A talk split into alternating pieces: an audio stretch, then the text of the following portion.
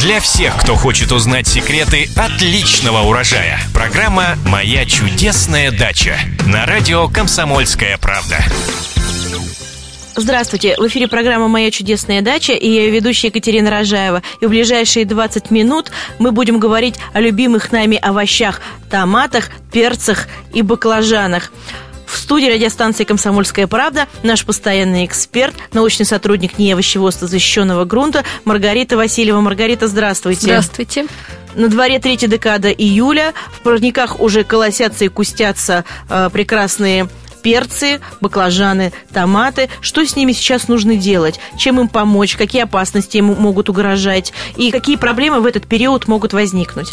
Ну, вторая половина июля – это у нас э, для большинства регионов самый жаркий период, то есть благоприятный для роста и развития большинства овощных культур – а, в этот момент у нас, а, скорее всего, детерминантные и супердетерминантные томаты завершают свою вегетацию за счет небольшого количества соцветий, то есть там уже полностью готов урожай.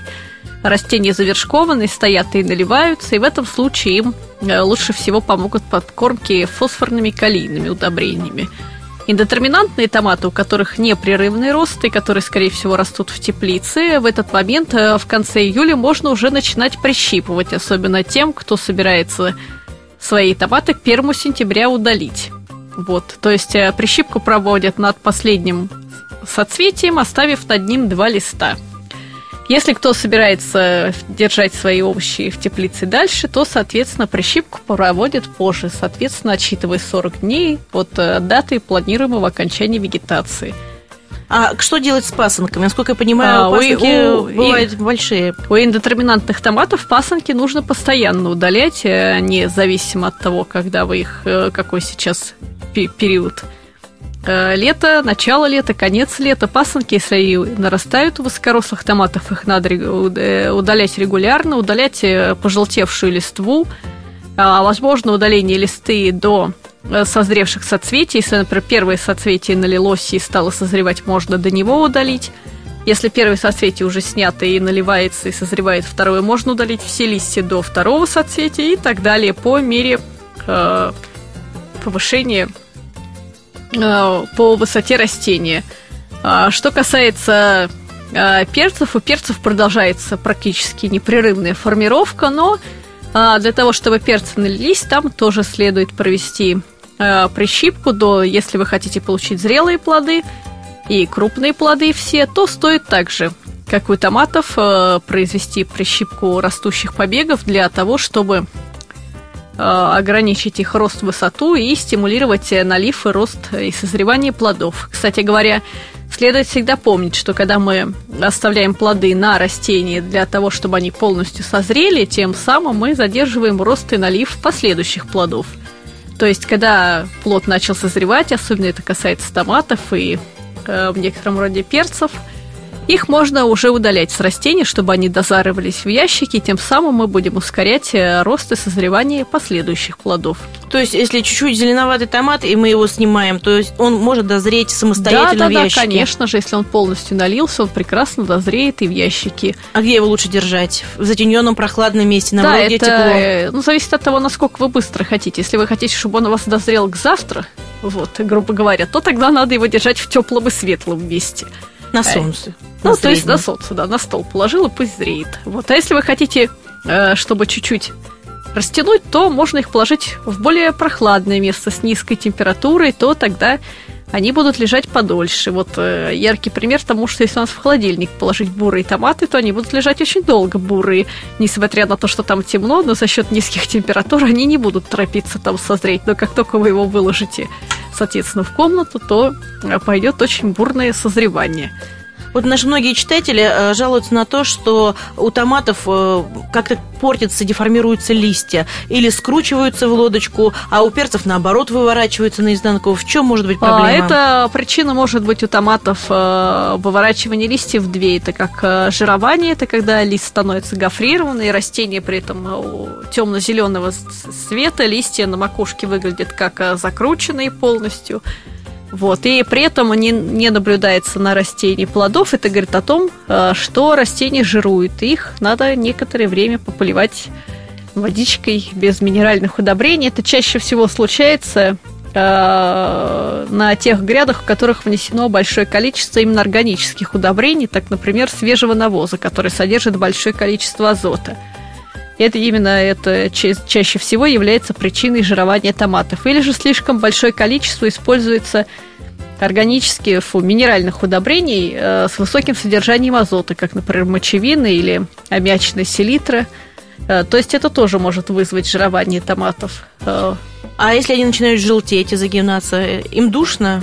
А вот если они загибаются в лодочку, да, то это говорит о том, что высокая температура и э, в сочетании с э, влажностью со слишком высокой, это возможно проветривание, проветривание, чтобы понизить и температуру, и влажность воздуха, потому как это получается сыро и жарко одновременно. Парниковый эффект тут самый. Да. А может быть, э, листья, допустим, э, ну, есть такой термин э, гореть, да, сгорают. А, в да, могут, например. Могут, могут, да, это тоже является следствием слишком высокой температуры, и это случается в теплицах, которые на слишком ярком солнце не открывают. Кстати говоря, при слишком высокой интенсивности солнечного света применяют такой прием даже как забеливание крыши теплицы, то есть чтобы солнце не так сильно жгло через, э, не так сильно проходило сквозь стекло. А чем же его забеливают?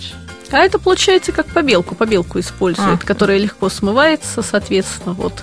Так что можно и воспользоваться и таким методом, чтобы не, не сильно пострадали растения. Вот нам на почту э, пришел вопрос из Ногинска от Маргариты. Э, она спрашивает, можно ли с помощью печной золы бороться с жированием томатов?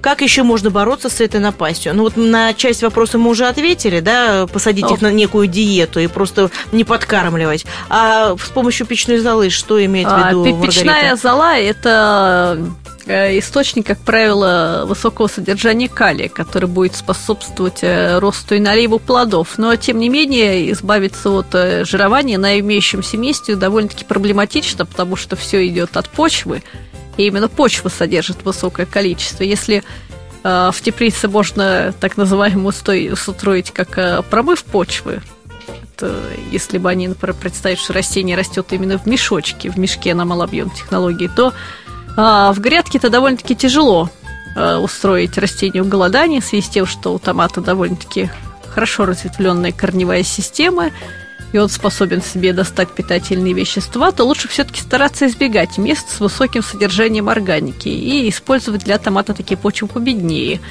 поголоднее. Другая жалоба от читателей говорят, что в теплицах появляются некие мушки, какие-то насекомые. И вообще, каким болячкам подвержены э, вот томаты и перцы? Чего нужно бояться и как вот оградить растения от напасти? То, э, если взять баклажан, который у нас самый любимый. Он, кстати говоря, самое любимое растение, которое любит колорадский жук даже гораздо больше, чем картофель. Вот, и есть даже такое, как э, присказка, что чтобы переводить колорадских жуков, стоит возле картофеля посадить пару растений баклажана. Если появятся колорадские жуки, то первые появятся они на баклажане, а не на картофеле, и будут есть его, потому как его они любят гораздо больше. Вот. Очень сильно поражается баклажан тлей и паутинным клещом, от которых, соответственно, помогут обработки как пестицидами, так и народными средствами – и, соответственно, паутинный клещ у нас благополучно живет и на томатах, и на перце. Э, наносит, кстати говоря, большой ущерб, потому как э, изначально он проявляется, как правило, как легкое увядание листа, незаметные для глаза клещики, они очень мелкие. И к тому моменту, когда клещей становится очень много, уже начинает видна паутина, и видно, что лист становится весь мелкую, мелкую, мелкую, мелко, как в мелких-мелких покусах. То есть э, колония клеща уже к этому моменту разрастается до невероятных масштабов, и бороться с ним очень тяжело в таком э, состоянии, и растения могут очень сильно пострадать, вплоть до полной гибели. Ну вот я насколько знаю, что достаточная влажность и клещ как-то уходят. Это действительно так? А чем еще можно опрыскать помимо вот воды? Вообще способы борьбы какие? А, способы, самые эффективные способы борьбы с клещом – это использование препаратов направленного действия, таких как коктейли, коктора, конфидор. Это То пестициды? Есть, да, да, пости это э, инсектициды, которые, акарициды скорее даже, направленные на э, борьбу именно э, с клещами, с сосущими и грызущими насекомыми, которые попутно помогут сразу же и от тли, и от трипса, и от белокрылки, то есть от всей тепличной заразы, которая э, может завестись на наших растениях. Вот. А единственное, что в связи с тем, что большое количество поколений у насекомых э, в год происходит, э, периодически появляются устойчивые особи, и бывает, что однократная обработка может не помочь даже пестицидам. Кроме того, что зачастую э, не соблюдаются условия, человек может и обрызгать и, например, забыть закрыть теплицу. Вот. А, они а, вылетят и обратно налетят. А, Белокрылки. Они бывает, что там концентрация падает, и она на них не действует, и в конечном итоге получается устойчивые поколение к данному препарату тем самым. Вот, и, соответственно, что следующее поколение будет убить еще тяжелее. Вот, это фактически как меркер организма у человека. Когда человек не допивает антибиотики, не пропивает положенный курс, он сам себе создает штамм устойчивый к данному виду антибиотиков. И также тут. Э, если не добить сразу с первого раза, может получиться так, что борьба будет напряженной, тяжелой. Вот. Но лучше этого не допускать, кстати говоря. Но самое главное, что может быть проигранный. Да, кстати говоря, белокрылки, клещи боятся удивительно, да, вот парадоксально, они очень боятся страшно холодной воды, и такой как безопасный метод – это пробовать окатить растение ледяной водой, как душем из ледяной воды, грубо говоря, из шланга из колодца напрямую. Вот. И как себя будет чувствовать растение? Ведь Раст... некоторые растения теплой водой поливать а, надо. Но зато растение немного пострадает, но в связи с тем, что от пестицидов пострадаем немного больше. Мы, да, мы, мы пострадаем сами, да, этот в конечном итоге. Вот, то, а, возможно, а, попробовать сначала побороться так. Если такое не помогает, то уже перейти на тяжелую артиллерию. Вот, потому что, как правило, все-таки обработки пестицидами дают эффект, и они не, с ними не может сравниться ни одно народное средство. Вот, это, к сожалению, так. Вот. Ну или к нашему счастью, что все-таки с одной стороны мы можем спасти урожай, что я считаю, что если кто-то хочет получить свой все-таки урожай полностью, он в состоянии потерпеть две недели и не есть а, то есть э, мнение о том, что э, овощ впитывает в себе эти пестициды, а потом э, хра- же... хранит, хранит в себе. Нет, производитель же на каждом конкретном э, пестициде указывает срок ожидания, сколько нельзя после обработки заходить в теплицу, указывает, сколько нельзя есть продукцию, там день, два, три, пять. А, то есть после этого дня производитель вам гарантирует, что э, яд вам не попадет э, в организм то есть пищевая ценность не будет нарушена. Да, в таком количестве, что вы как откусите кусок и сразу же умрете или заболеете раком от этого вот то, то не, есть, ну, хочется вообще, чтобы был бы супер экологически чистый продукт. Для а, этого со... мы его выращиваем его. Но для этого есть продукты от э, биоорганического земледения, которые в европейских супермаркетах лежат на отдельных лоточках, стоят совершенно других денег, и на которых написано, что они выращены без использования пестицидов и даже вплоть до того, что минеральных удобрений, что они выращены только сугубо на навозе. Вот, э, оно в связи с тем, что урожайность таких биоорганических продуктов очень мала, и люди там получают совершенно невероятные э, прикладывают усилия, чтобы защищать от э, бактерий, фу, от болезней и вредителей, то есть, соответственно, там получается соответственная цена у продукции, что э, себестоимость у нее довольно-таки большая. Вот, но так как человек выращивает для себя, есть, кстати говоря, бетоксибацилин, фитоверм, которые такие Э, можно сказать, биологические э, препараты для борьбы э, с вредителями, можно использовать и их. Вот, не обязательно сразу прям так бросаться на пестициды, просто мне то, что я называю, это гораздо чаще у нас встречается в магазине, например, чем тот же фитоверм или бетоксибацилин, его гораздо сложнее найти в ассортименте, чем тот же, например, актейлик или актару. Вот.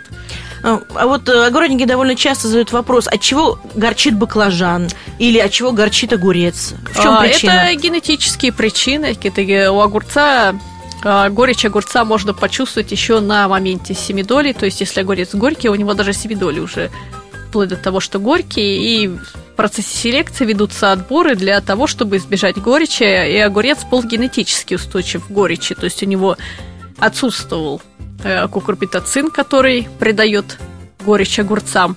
А у сортов неустойчивых он э, проявляется в моменты, когда э, полив неравномерен, то есть вода поступает неравномерно, соответственно, огурцы начинают горчить. У баклажана то же самое. Для его плодов характерна некоторая пикантная горечь, которая, кстати говоря, усиливается к тому моменту, когда начинают образовываться семена. И многие наши огородники собирают свои плоды не тогда, когда они пригодны в пищу, а когда все ждут, когда вырастут побольше, и в конечном итоге баклажан несчастный начинает превращаться в семенник, образовывает семена, начинает твердеть, и в этот момент он начинает горчить. И чем дальше будет заходить процесс образования семян, тем более горький и твердый будет становиться баклажан, при этом он будет менять цвет с фиолетового на коричневый, ну, понятно, что огородники хотят э, похвастаться огромным урожаем, и не только урожаем, но и... Огромные, э, огромные, чтобы получить огромный урожай, во-первых, э, для этого нужно покупать э, соответственные сорта. Семеноводческие компании сейчас продают семена, собранные в специальные серии, например, там русский богатырь. Туда изначально подобранные сорта, в которых овощи сами по себе крупные, но даже получить крупную морковь, которую показывать на выставках, возможно только при условии, что вы проведете, например, двойное прореживание, и между вашей морковью будет расстояние от 5 до 7 сантиметров в ряду. Но никто же так не делает, чтобы получить. И в конечном итоге... Жалко, жалко выбрасывать морковку. Опять-таки люди зачастую обвиняют продавцов семян в том, что их обманули, у них не выросли гигантские томаты, не выросли гигантская морковь и не выросла гигантская капуста. А зачастую люди не соблюдают просто агротехнику, которая указана сзади на пакете, и чтобы получить гигантский томат, Э, рекомендовано прищипывание и оставление двух-трех плодов в соцветии. Люди продолжают оставлять 6-8 и удивляются, почему суммарный урожай у них одинаковый получается в конечном итоге. Но плоды по массе уступают э, э, прищипнутым. Соответственно, точно так же, вот как я про морковь сказала, точно так же и свеклу, и сельдерей. Э, кто будет оставлять метр между расстоянием между сельдереем, чтобы получить очень крупные плоды, так же как клубень. Кто... Это вот про клубневый мы говорим, да, да, да, да. Э, корнеплоды сельдерея, кто будет оставлять по 12-15 сантиметров до 25 между редькой, репой, и, соответственно, что люди не пойдут просто на это и будут э, делать гораздо более густой посев, получать стандартный корнеплод, хотя потенциал у этого сорта гораздо выше, и производитель специально старается, подбирает их э, в специальной серии по с каким-то с единым общей характеристикой. Это, кстати говоря, в некотором роде очень удобно, когда сейчас э, выпускают серии э, такие, как, например, огород без хлопоты. Туда собирают овощи, в которых например, томаты, которые не надо формировать, как раз вот односемянную э, свеклу, которую не надо прореживать, чтобы такой, как этот, как... Для ленивых, в общем. Ну, для тех, у кого нет времени, скажем так, вот. Не будем говорить для ленивых. Вот. Или там огородные традиции, куда собирают старые сорта, которые всем хорошо известны. Или же, вот, как я уже говорила, э, русский богатырь, куда собирают крупные плоды. Вот. Э, и это на самом деле очень удобно, но удобно в том случае, если человек полностью соблюдает всю агротехнику. Вот. Потому что э, зачастую, если посмотреть форму, люди так и пишут, да, что вот производитель нас обманывает и ссылается на то, что я вот там вот плоды не прищипнул. Но это же зачастую действительно бывает так, что люди, выращивая огурцы на подоконнике, не формируют их, оставляют их в теплете и обижаются, почему у них нет огурцов, они не завязываются, забывая о том, что боковые побеги надо было все удалить и ослепить э, нижние узлы. Вот, эту процедуру считают необязательной. Так же, как вот и у перца, и у томата. Зачастую люди не формируют индетерминантные томаты, и получается один большой нескончаемый куст на всю теплицу, у которого мало плодов, они мелкие, и люди обижаются, говорят, что вот это не соответствует сорту заявленному, а при этом они сами не соблюдали агротехнику, не соблюдали рекомендации, которые сейчас э, производители указывают на пакетах, и схема посадки, и сроки посева. Ну, в общем, достаточно сейчас уметь читать, э, быть внимательным, да, к таким мелочам, соблюдать технику посадки и ухода, и всегда будешь с урожаем. Да. А, к сожалению, мы вынуждены уже прощаться, время подходит к концу, а на самом деле говорить и говорить, тема неисчерпаемая.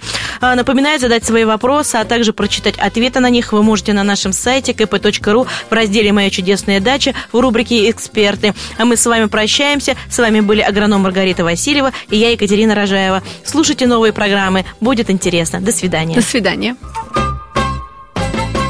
Для всех, кто хочет узнать секреты отличного урожая. Программа «Моя чудесная дача» на радио «Комсомольская правда».